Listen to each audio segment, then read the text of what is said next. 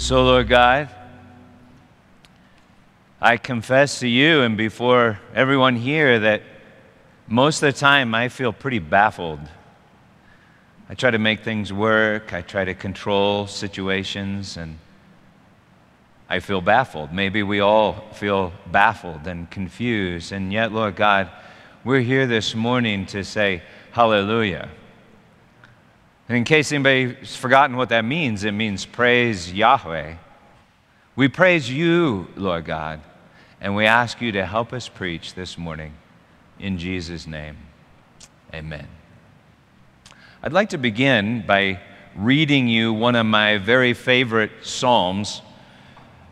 A psalm is a poem set to music. In other words, it's, a song. Uh, the Psalms, uh, this psalm, there's a book of Psalms, but there's Psalms throughout the scripture. This psalm is addressed to the Most High God.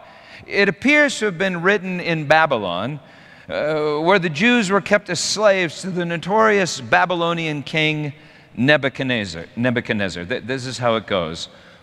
How great are his signs, the Most High God! How mighty his wonders! For his dominion is an everlasting dominion, and his kingdom endures from generation to generation. All the inhabitants of the earth are accounted as nothing. And he does according to his will among the host of heaven and among the inhabitants of the earth. And none can stay his hand or say to him, What have you done? I love that psalm, for it reminds me that God is in absolute control. And I can see why the Jews would sing it in Babylon. This is Psalm 137, verse 1. By the waters of Babylon, there we sat down and wept. When we remembered Zion, on the willows there we hung up our lyres. Now, lyres are stringed instruments, not for telling lies, but for telling the truth through, through music. Psalm 137 goes on to ask, How can we sing the Lord's song in a foreign land? And yet, the irony is that they do sing in a foreign land. In fact, they're singing this very question in that uh, foreign land. And actually, they, sing to, they seem to sing better in Babylon than they do in Jerusalem. Uh, the book of Psalms which you know is like the Jewish songbook, appears to have been finished while the Jews were slaves in Babylon and then compiled during the time of Ezra. Slaves sing better than kings.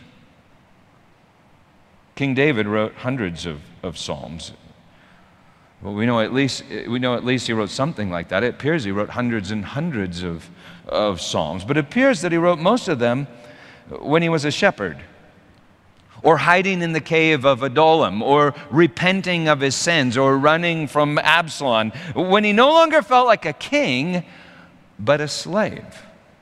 Slaves sing better than kings. And that makes some sense, doesn't it? Songs change the meaning of things. And they transport you to a, another place. We all know this. A song like uh, Gimme Shelter by the Rolling Stones will suddenly come on the radio while I'm driving. And suddenly, I will be transported to Railbender at Mary Jane Mountain, 1979, skiing the bumps. And, and adrenaline will start flowing through my veins. My pulse will increase. And inevitably, I'll smile. Even on the worst of days, I'll smile. Sometimes I'll hear a song sung by Sade, and suddenly I'm lying on a beach in 1990 next to my wife in an amazing bikini. I love those Sade songs. Songs change the meaning of things and they transport you to another place and another time. And they can animate you here and now. In other words, they can make you dance. Beauty itself is a dance. Some people talk as if beauty, poetry, songs, and music are illogical, and so sometimes it, it surprises folks to discover that there's actually nothing more logical than a song. Music is a celebration of incredibly complex mathematical equations in the physics of harmonic oscillations in the atmosphere all around you. It's profoundly logical. It's just a logic that we cannot normally comprehend. But all of us can intuit. It's a logic we can't comprehend, but a logic that comprehends us and causes us to smile and sing and maybe even dance. Every mathematician and physicist knows this. But not many of them are very good at writing songs. A supercomputer has never written a song that made it to the top 40 or that anyone called beautiful. But uneducated, persecuted, marginalized, underprivileged people who can't even read music have written millions and millions of beautiful songs. Recently, I realized that most of my favorite music wasn't written by privileged, wealthy white people in the 60s and 70s. They often stole it, re recorded it, and called it rock and roll. But most of it was written by underprivileged black people in the 1950s who called it the blues. I, I mean, I recently discovered the blues channel on my TV. I love the blues. They make me happy. Isn't that weird? But they make me happy. Great music isn't written by kings, unless, of course, they've been reduced to servants and slaves like David. I think that's because there is an epistemology of technology and there is an epistemology of worship. Epistemology is the study of how we come to know things. We can know things less wonderful than ourselves through science and technology. The way a chemist might come to know that sodium and chlorine make salt. However, we can only come to know things greater than ourselves through worship not through seizing control, but through surrendering control. Uh, uh, the way a husband might come to know his bride, or a creature might come to know his or her creator. There's this scene in the deeply profound movie Napoleon Dynamite that, in my mind, perfectly illustrates this epistemological tension in which you and I live. Kip is a nerd who lives in his mother's basement where he is king, in control of all that he surveys, which happens to be a bunch of technology and, and video games. Yet Kip meets a woman online named LaFawnduh. And now Kip is struggling with surrendering his kingdom. But he's starting to sing. We met in a chat room. Now our love can fully bloom. Sure, the World Wide Web is great. But you, you make me salivate. Yes, I love technology, but not as much as you, you see. But I still love technology, always and forever. Napoleon rides in on a white honeymoon stallion, which then Kip and LaFawnduh ride off into the sunset in a, in a whole new world. Every time we gather in this place and sing our little songs to Jesus, I think we're just like Kip, beginning to sing to LaFawnduh. And it's really, really good that we do sing because Jesus is about to ride in on a white honeymoon stallion and carry us all the way to a place where our own little arrogant kingdoms will be swallowed up by infinite, unceasing love. You know, the entire Revelation, which we're about to study in the fall, is a symphony of song. When we gather and sing, we're beginning to join that great symphony of song, just as Kip was about to lose his little kingdom and be consumed by LaFawnduh's love. He was a baffled king composing Hallelujah. Well, I'm just framing this question. And that is, how do we come to sing a song? Or better yet, how do we come to write a song? Or even better, how do we become a song? The psalm I read at the start of the message is particularly interesting because scripture records how it was written. And it was written by someone you wouldn't expect to write such a, such a song. We, we find it in Daniel chapter 4. This is verse 1. King Nebuchadnezzar, to all peoples, nations, and languages that dwell in all the earth, peace be multiplied to you. Now just take that in. King Nebuchadnezzar is writing the Bible. And not just the Bible, one of the most beautiful Psalms in all, in, in all the, uh, the, the Bible, wishing peace upon all the earth. In case you've forgotten, Nebuchadnezzar is like the premier bad boy of the Old Testament. He's the king that destroyed Jerusalem and carried the, the, the, Jews away into captivity in Babylon. Psalm 137 recounts how his troops would take the little Jewish children and babies and dash them against the stones. He was a pagan who ruled the nations with terror and dependence upon a court of sorcerers, enchanters, astrologers, and magicians. Basically, everything that God forbade. Nebuchadnezzar is writing the Bible. And not just the Bible, one of the most beautiful Psalms in all the Bible. That's like discovering that the worst sinner that ever lived, according to Scripture, Saul of Tarsus, chief of sinners, wrote most of the New Testament. That's like discovering that where sin increased, grace abounded all the more. That's like discovering that the world's greatest instrument of torture has become the world's greatest symbol of comfort and peace.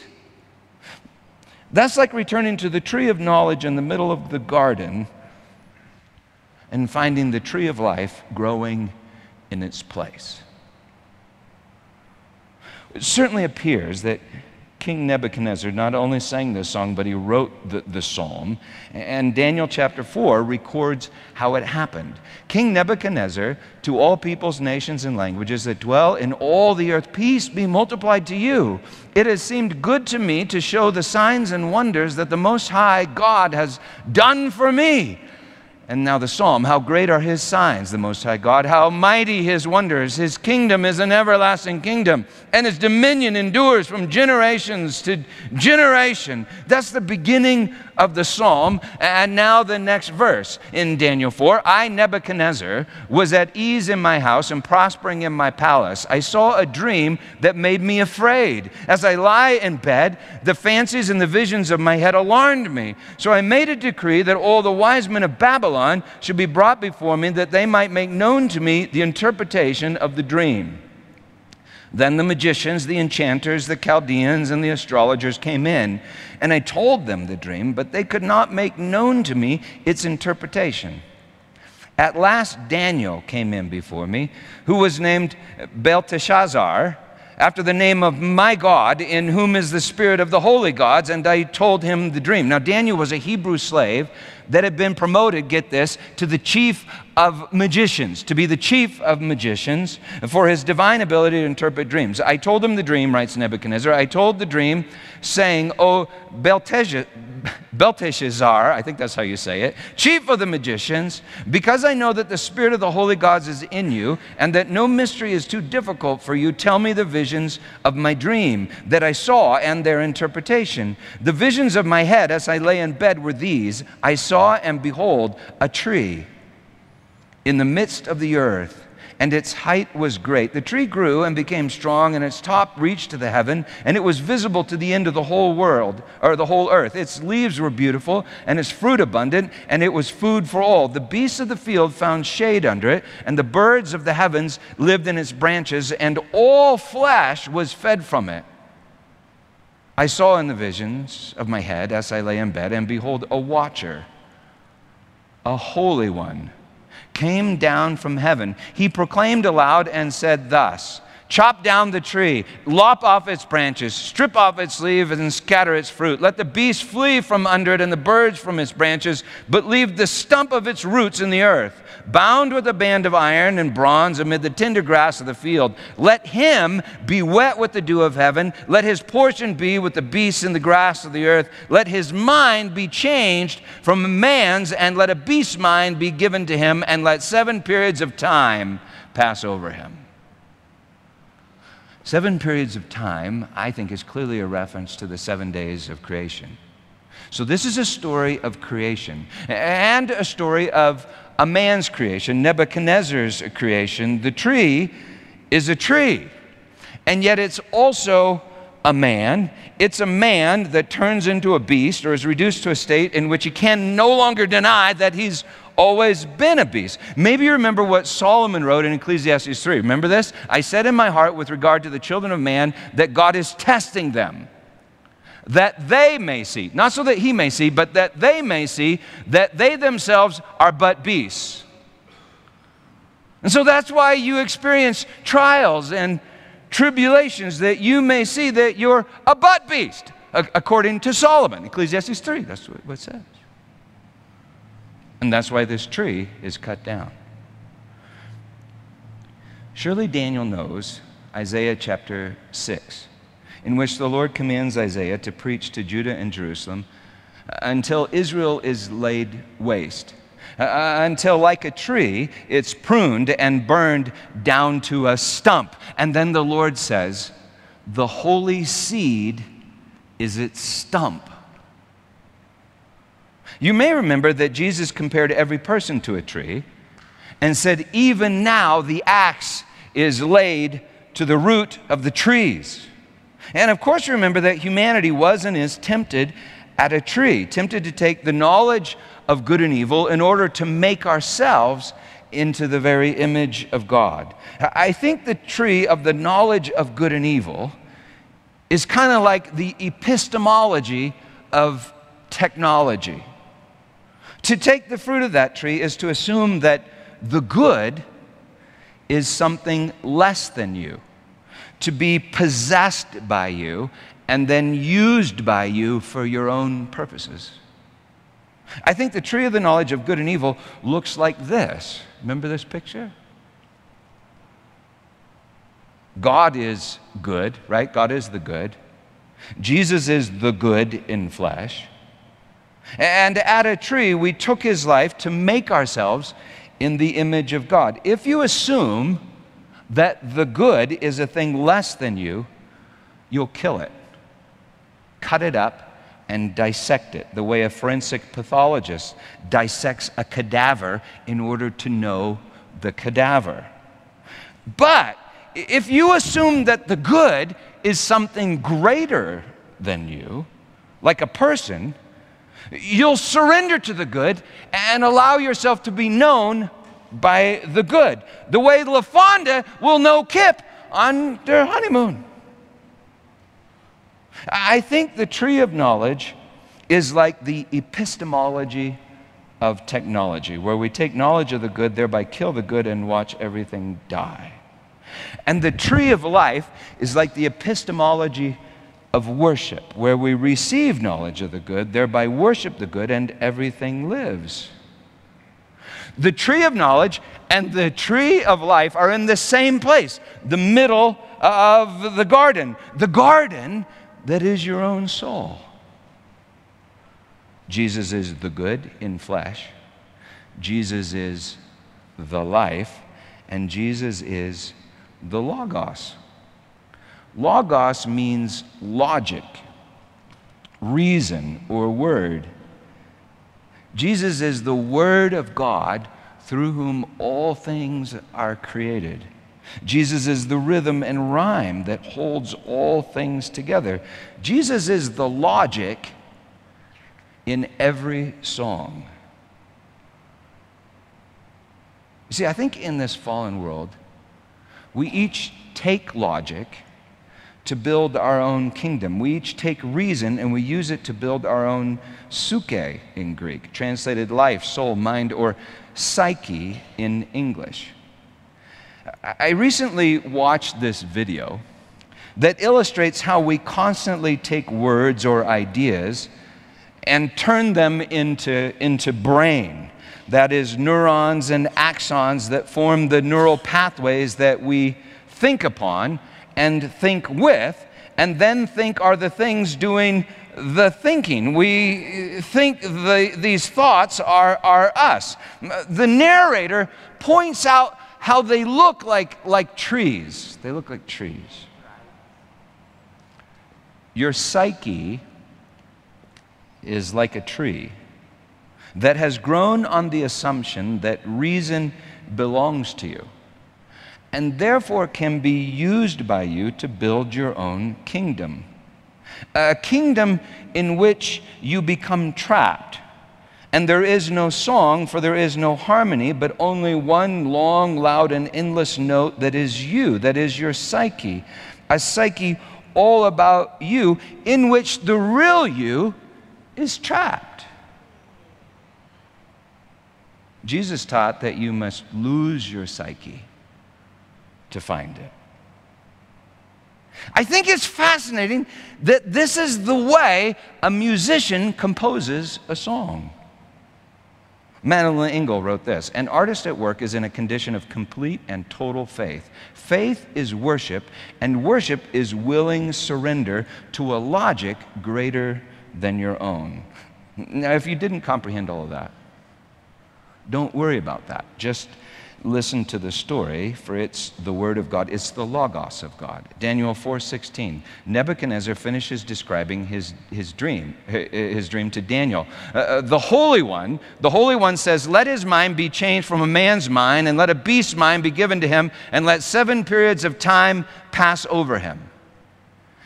Daniel's terrified to tell Nebuchadnezzar the meaning of the dream. For he sees that Nebuchadnezzar is the great tree that will be cut down and bound with bands of iron, just as the Jews had been bound with bands of iron and carried off as slaves into, into Babylon. Slaves. The king will become a slave. The tree will be felled and burned down to its stump. Maybe the holy seed is its stump. Maybe Nebuchadnezzar is going to meet the root of all things, the Holy One. Verse 24 Daniel says, This is the interpretation, O king. It is a decree of the Most High, which has come upon my Lord the King, that you shall be driven from among men, and your dwelling shall be with the beasts of the field. You shall be made to eat grass like an ox. You shall be wet with the dew of heaven, and seven periods of time shall pass over you, till you know that the Most High rules the kingdom of men and gives it to whom he will. And as it was commanded to leave the stump of the root of the tree, your kingdom shall be confirmed for you from the time that you know that heaven rules. Therefore, O king, let my counsel be acceptable to you. Break off your sins by practicing righteousness, and your iniquities by showing mercy to the oppressed, that there may perhaps be a lengthening of your prosperity. All this came upon King Nebuchadnezzar. At the end of 12 months, he was walking on the roof of the royal palace of Babylon. And the king answered and said, Is not this great Babylon? Is not this great Babylon, says the king, which I have built by my mighty power as a royal residence and for the glory of my majesty? While the words were still in the king's mouth, there fell a voice from heaven O King Nebuchadnezzar, to you it is spoken, the kingdom has departed from you. And you shall be driven from among men, and your dwelling shall be with the beasts of the field. And you shall be made to eat grass like an ox, and seven periods of time shall pass over you, until you know that the Most High rules over the kingdoms of men and gives it to whomever he will. Immediately, the word was fulfilled against Nebuchadnezzar. He was driven from among men and ate grass like an ox, and his body was wet with the dew of heaven, till his hair grew as long as eagle's feathers, and his nails were like bird's claws. He was driven from among men. I think that's a pretty good description of mental illness or insanity. It's reason, logic, and truth that, that connects one person to another person and all persons to reality. But if reason, logic, and truth only exists inside your own head, you, you are utterly alone. A madman is a man who creates his own reality with his reason, which becomes a prison the size of his own head. G.K. Chesterton wrote this The madman is not the man who has lost his reason. The madman is the man who has lost everything except his reason. Perhaps that's the nearest we can get to expressing it, it is to say this that his mind moves in a perfect but narrow circle. Well, Nebuchadnezzar went insane. But this is my question When was he most insane? When was he most isolated and trapped in the closed loop that was his own brain? When was he furthest from the reality or reality who is God and his creation? When was Nebuchadnezzar most insane? Uh, was it when he lost his reason or when he had nothing but his own reason. When he ate grass like a beast, utterly dependent upon grace, or when he stood on the roof of his house, his mansion, his palace, and said, Is not this great Babylon, which I have built by my mighty power as a royal residence and for the glory of my majesty? You know, I think we tend to define sanity as what's normal. But what if all humanity is insane. What if every person at some point stands on their roof or sits in their mother's basement and says something like this Is not this my kingdom that I have built by my mighty power and for the glory of my majesty? I mean, what could be more insane than the assumption or the belief that you are your own creator and that your word determines reality. True insanity is a thing called pride.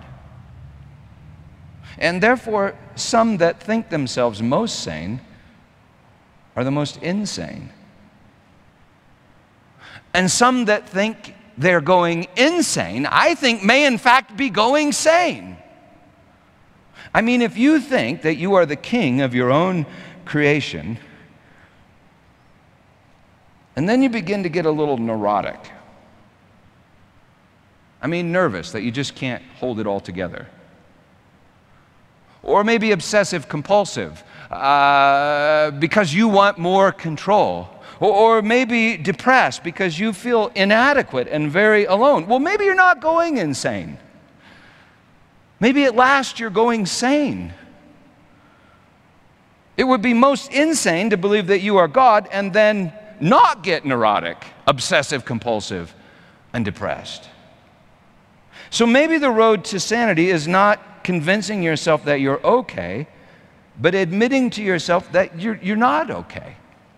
Maybe the road to sanity is not in regaining control of a ridiculous illusion in which all of humanity is trapped. Maybe it's not in regaining control, but in losing control and submitting to another's control. Maybe it's not in seizing control and making yourself king, but surrendering control to another king. And maybe that can't be your choice. It must be that king's choice. It, it can't be your thinking. Why? Because then you'd still be trapped in your own thinking, right? Saving yourself from your thinking with your thinking. It can't be your thinking, but the king's thought that saves you. It can't be your logic, but another logic which sets you free from the prison of your own logic, your own psyche. What I'm saying is that maybe you have to lose your psyche to find it. Maybe you have to go insane to be sane. Maybe you have to die in order to live. And I hope you know, I, I, hope you realize that there will come a day in which you will not be able to sustain one thought. The oxygen will, will stop flowing to those neurons and axons and they will die. A day is coming in which you will not be able to sustain one thought. But on that day, you will discover that there is one thought that has always sustained you. It's a word, it's the holy seed, it's the stump. It's Jesus the Christ, and Christ in you is faith in you, and faith in you is worship. Uh, worship is wisdom, and wisdom is a tree of life, according to Solomon. Wisdom is a tree of life, your eternal life. Immediately the word was fulfilled against Nebuchadnezzar, verse 33. He was driven from among men and ate grass like an ox, and his body was wet with the dew of heaven, till his hair grew long as, as eagle's feathers, and his nails were like bird's claws. At the end of the days, I, Nebuchadnezzar, lifted my eyes to heaven, and my reason returned to me. And I blessed the Most High and praised and honored him who lives forever. We don't know how God took reason from Nebuchadnezzar, and we don't know how God gave reason back to Nebuchadnezzar. Per- perhaps a demon was cast out of Nebuchadnezzar. I mean, I've seen that kind of thing. I have multiple, multiple times. Perhaps God healed a spiritual or emotional wound in Nebuchadnezzar's in his, in, in his past somewhere. I've definitely seen that sort of thing where um, emotional healing leads to mental health. Perhaps God removed and then replaced some chemicals in Nebuchadnezzar's brain. You've all experienced that sort of thing. One too many beers is that sort of thing. Coffee in the morning to wake you up is that sort of thing. A chemical imbalance that you're born with is that sort of thing. And medication that restores some sort of chemical balance is also that sort of thing. We don't know how God gave reason to Nebuchadnezzar, nor did Nebuchadnezzar. But what did he know? What did he know after his reason was restored? He knew that reason was a gift. He knew that reason was not the product of his own choice, for he had none when he ate grass like an ox. All sin is our own choice. And all sin is insanity. But not all insanity is sin. Listen closely. For Nebuchadnezzar to stand on his roof and think that he was God, that was his choice. It was sin, it was pride, and it was insanity. But for Nebuchadnezzar to lose his reason and eat grass like a beast, that was not sin.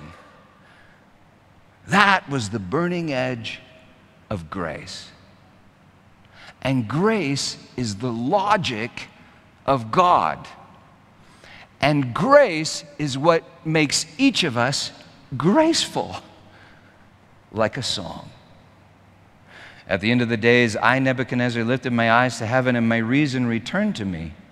And I, I, Nebuchadnezzar, blessed the Most High and praised and honored him who lives forever. And now he continues the psalm. For his dominion is an everlasting dominion, and his kingdom endures from generation to generation. All the inhabitants of the earth are accounted as nothing, and he does according to his will among the hosts of heaven and among the inhabitants of the earth. And none can stay his hand or say to him, What have you done? At the same time, my reason returned to me. Isn't that interesting? It's like his reason was a song. And the song was the reason. And so uh, uh, the song wasn't his creation as much as he was the song's creation, as much as he was reason's creation, and now he knew it. Not because he took the good, not because he knew the good, but because the good knew him. He, he was reason's creation. It was his reason, but not because he took reason, but because God gave reason to Nebuchadnezzar. And then Nebuchadnezzar began to sing along. At the same time, my reason returned to me, and for the glory of my kingdom, my majesty and splendor returned to me. My counselors and my lords sought me, and I was established in my kingdom, and still more greatness was added to me. The tree was, uh, the tree was felled, and then another one grew in its place. Must have grown from the stump. Now I, Nebuchadnezzar, praise and extol and honor the King of heaven, for all his works are right and his ways are just. And those who walk in pride, he is able to humble. and now let me say if you've been walking in pride, maybe this story humbled you a bit, right? The story, which is God's word, maybe it's caused you to feel a, a, a little humble. If so, be grateful. For he who humbles himself will be exalted. But now, before we close, let me just sum up uh, what, what, I, what I think is some of what we learned, and I won't be able to say this perfectly. But number one, you are not the thoughts you think. You are the thought that God is thinking. Number two, we don't create reality with our choices, but we do create a false reality with our choices and a false self with our choices. That is, our own choices, our proud choices, our sin. So we don't create reality with our choices, but God creates our choices with reality. That is our real choices, our good choices faith, hope, and love. Love in us is divinity in us, manifesting in us, like music manifests in the body of a dancer, and that dance is reality, reality becoming incarnate in us. Number three, all must lose their psyche to find it, all must go insane to become sane. Number four, sanity is not seizing control, but surrendering control to the logic or logos of God. Number five, we don't save ourselves with reason. Reason saves us with Himself. Number six, Jesus is the reason, and reason is not your own possession. Um, reason is more than knowledge to be taken like fruit from a tree. Reason is a life to be received like Kip received LaFawnduh. Uh, number seven, to be reasonable is to worship, and to be proud is to be insane. And I think the church, big C, the church has been pretty much largely insane. For we're offended that God would save someone like Nebuchadnezzar. For we secretly think that we save ourselves, which just reveals that we're not yet saved and haven't yet heard the song. We're proud, for we think we're saved by our own reason, which means we're entirely unreasonable and thoroughly insane. Number eight, to write a beautiful song is not to seize control, but to surrender control to reason, the reason that upholds all things. When Friedrich Handel wrote the Hallelujah Chorus, his health and his fortunes were at the lowest possible point. His entire right side was paralyzed and he was uh, thoroughly in debt. All his money was gone. He was threatened with imprisonment. He had locked himself away for 24 days straight. He appeared to have gone insane to everyone around him as he wrote the 260 page manuscript of what we now know of as the Messiah. One day, a worried servant interrupted him in his room, and Handel spinned around, uh, looked at the, the servant with tears running down his cheeks, and he said this. I did think, I did see all heaven before me and the great God Himself.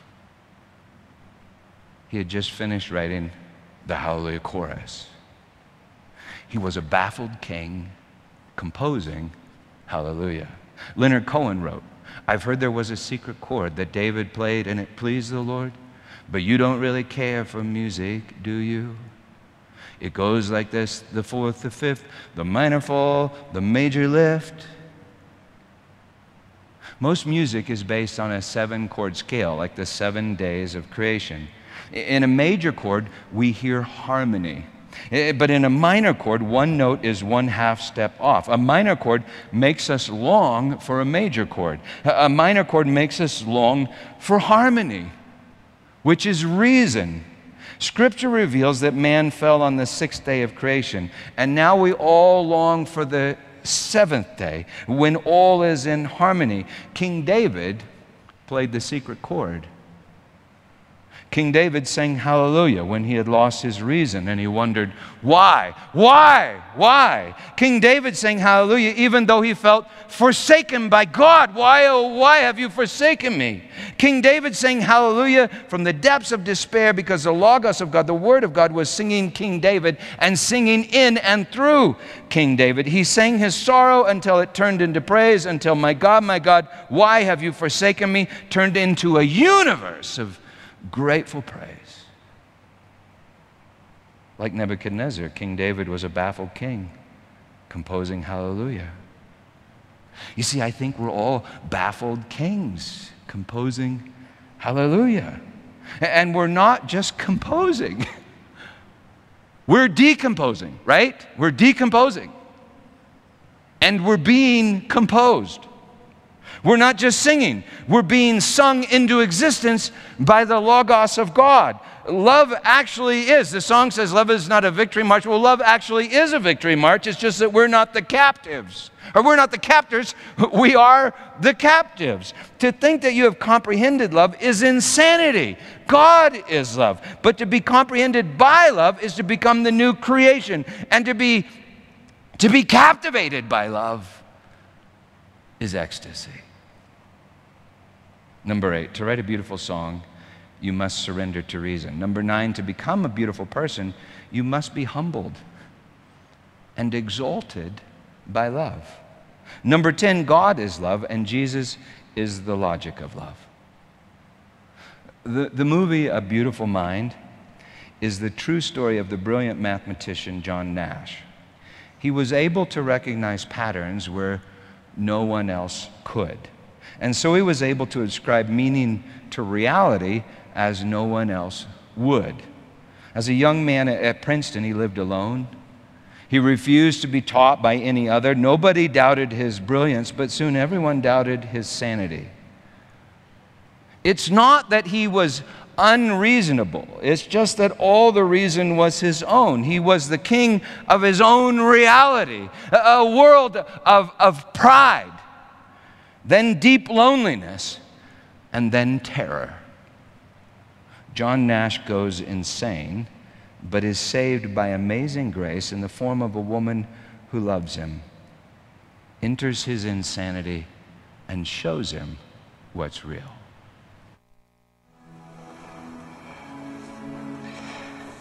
You want to know what's real?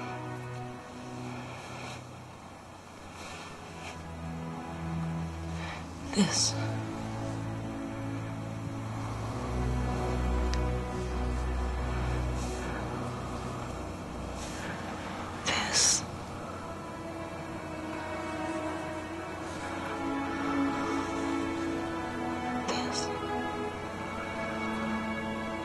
This is real.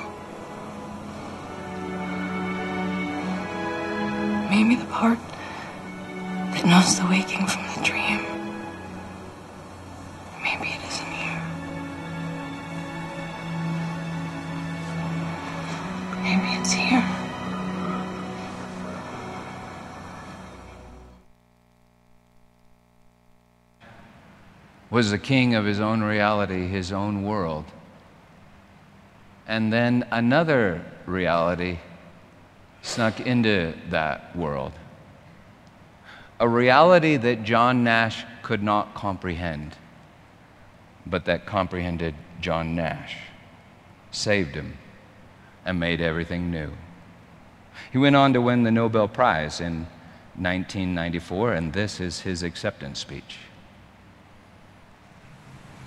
I've always believed in numbers and the equations and logics that lead to reason. But after a lifetime of such pursuits, I ask, what truly is logic? Who decides reason? My quest has taken me through the physical, the metaphysical, the delusional, and back and I have made the most important discovery of my career. The most important discovery of my life. It is only in the mysterious equations of love that any logical reasons can be found. I'm only here tonight because of you. You are the reason I am.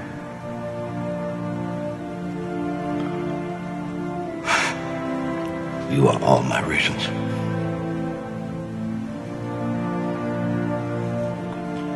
Thank you.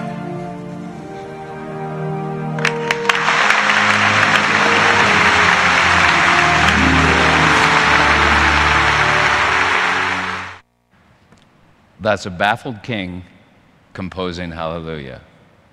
Number 10, God is love, and Jesus is the logic of love.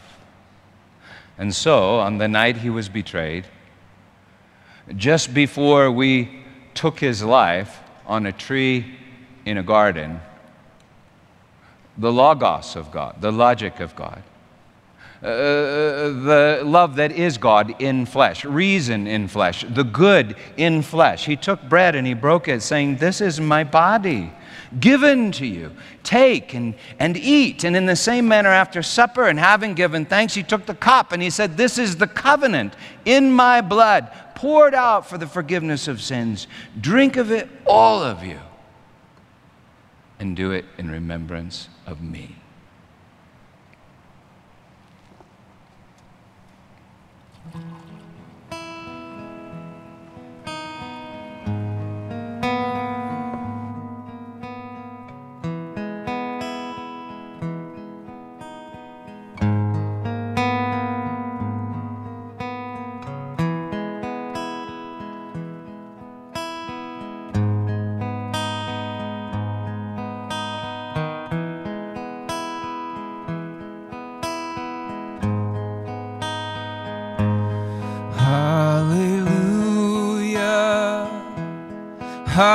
Hallelujah.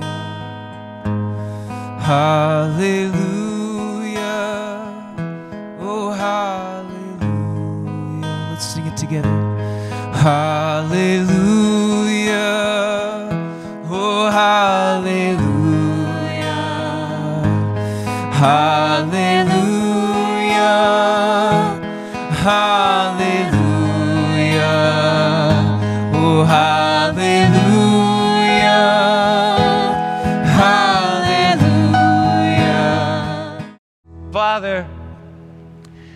I thank you that logic is love divine, all loves excelling. And reason is not our enemy, but in fact our Savior. For reason is your word who you wrapped in flesh and we placed in a manger and then crucified on a cross, but rose from the dead, making all things new and making us reasonable. oh God, thank you that you are our sanity and you are the sanity behind all things. In Jesus' name we praise you. Amen. Well, I hope that's encouraging to you. I mean, it's incredibly encouraging to me that I'm Kip. I'm like old Saul. I'm, I'm, like, I'm like Nebuchadnezzar. I'm a baffled king composing hallelujah because I'm being composed. I'm grateful for that. And it also makes me grateful for you because y'all are baffled kings composing hallelujah. And together we are baffled kings being composed into a hallelujah. As God knits us together with His logic, His reason, which is love divine, all loves excelling.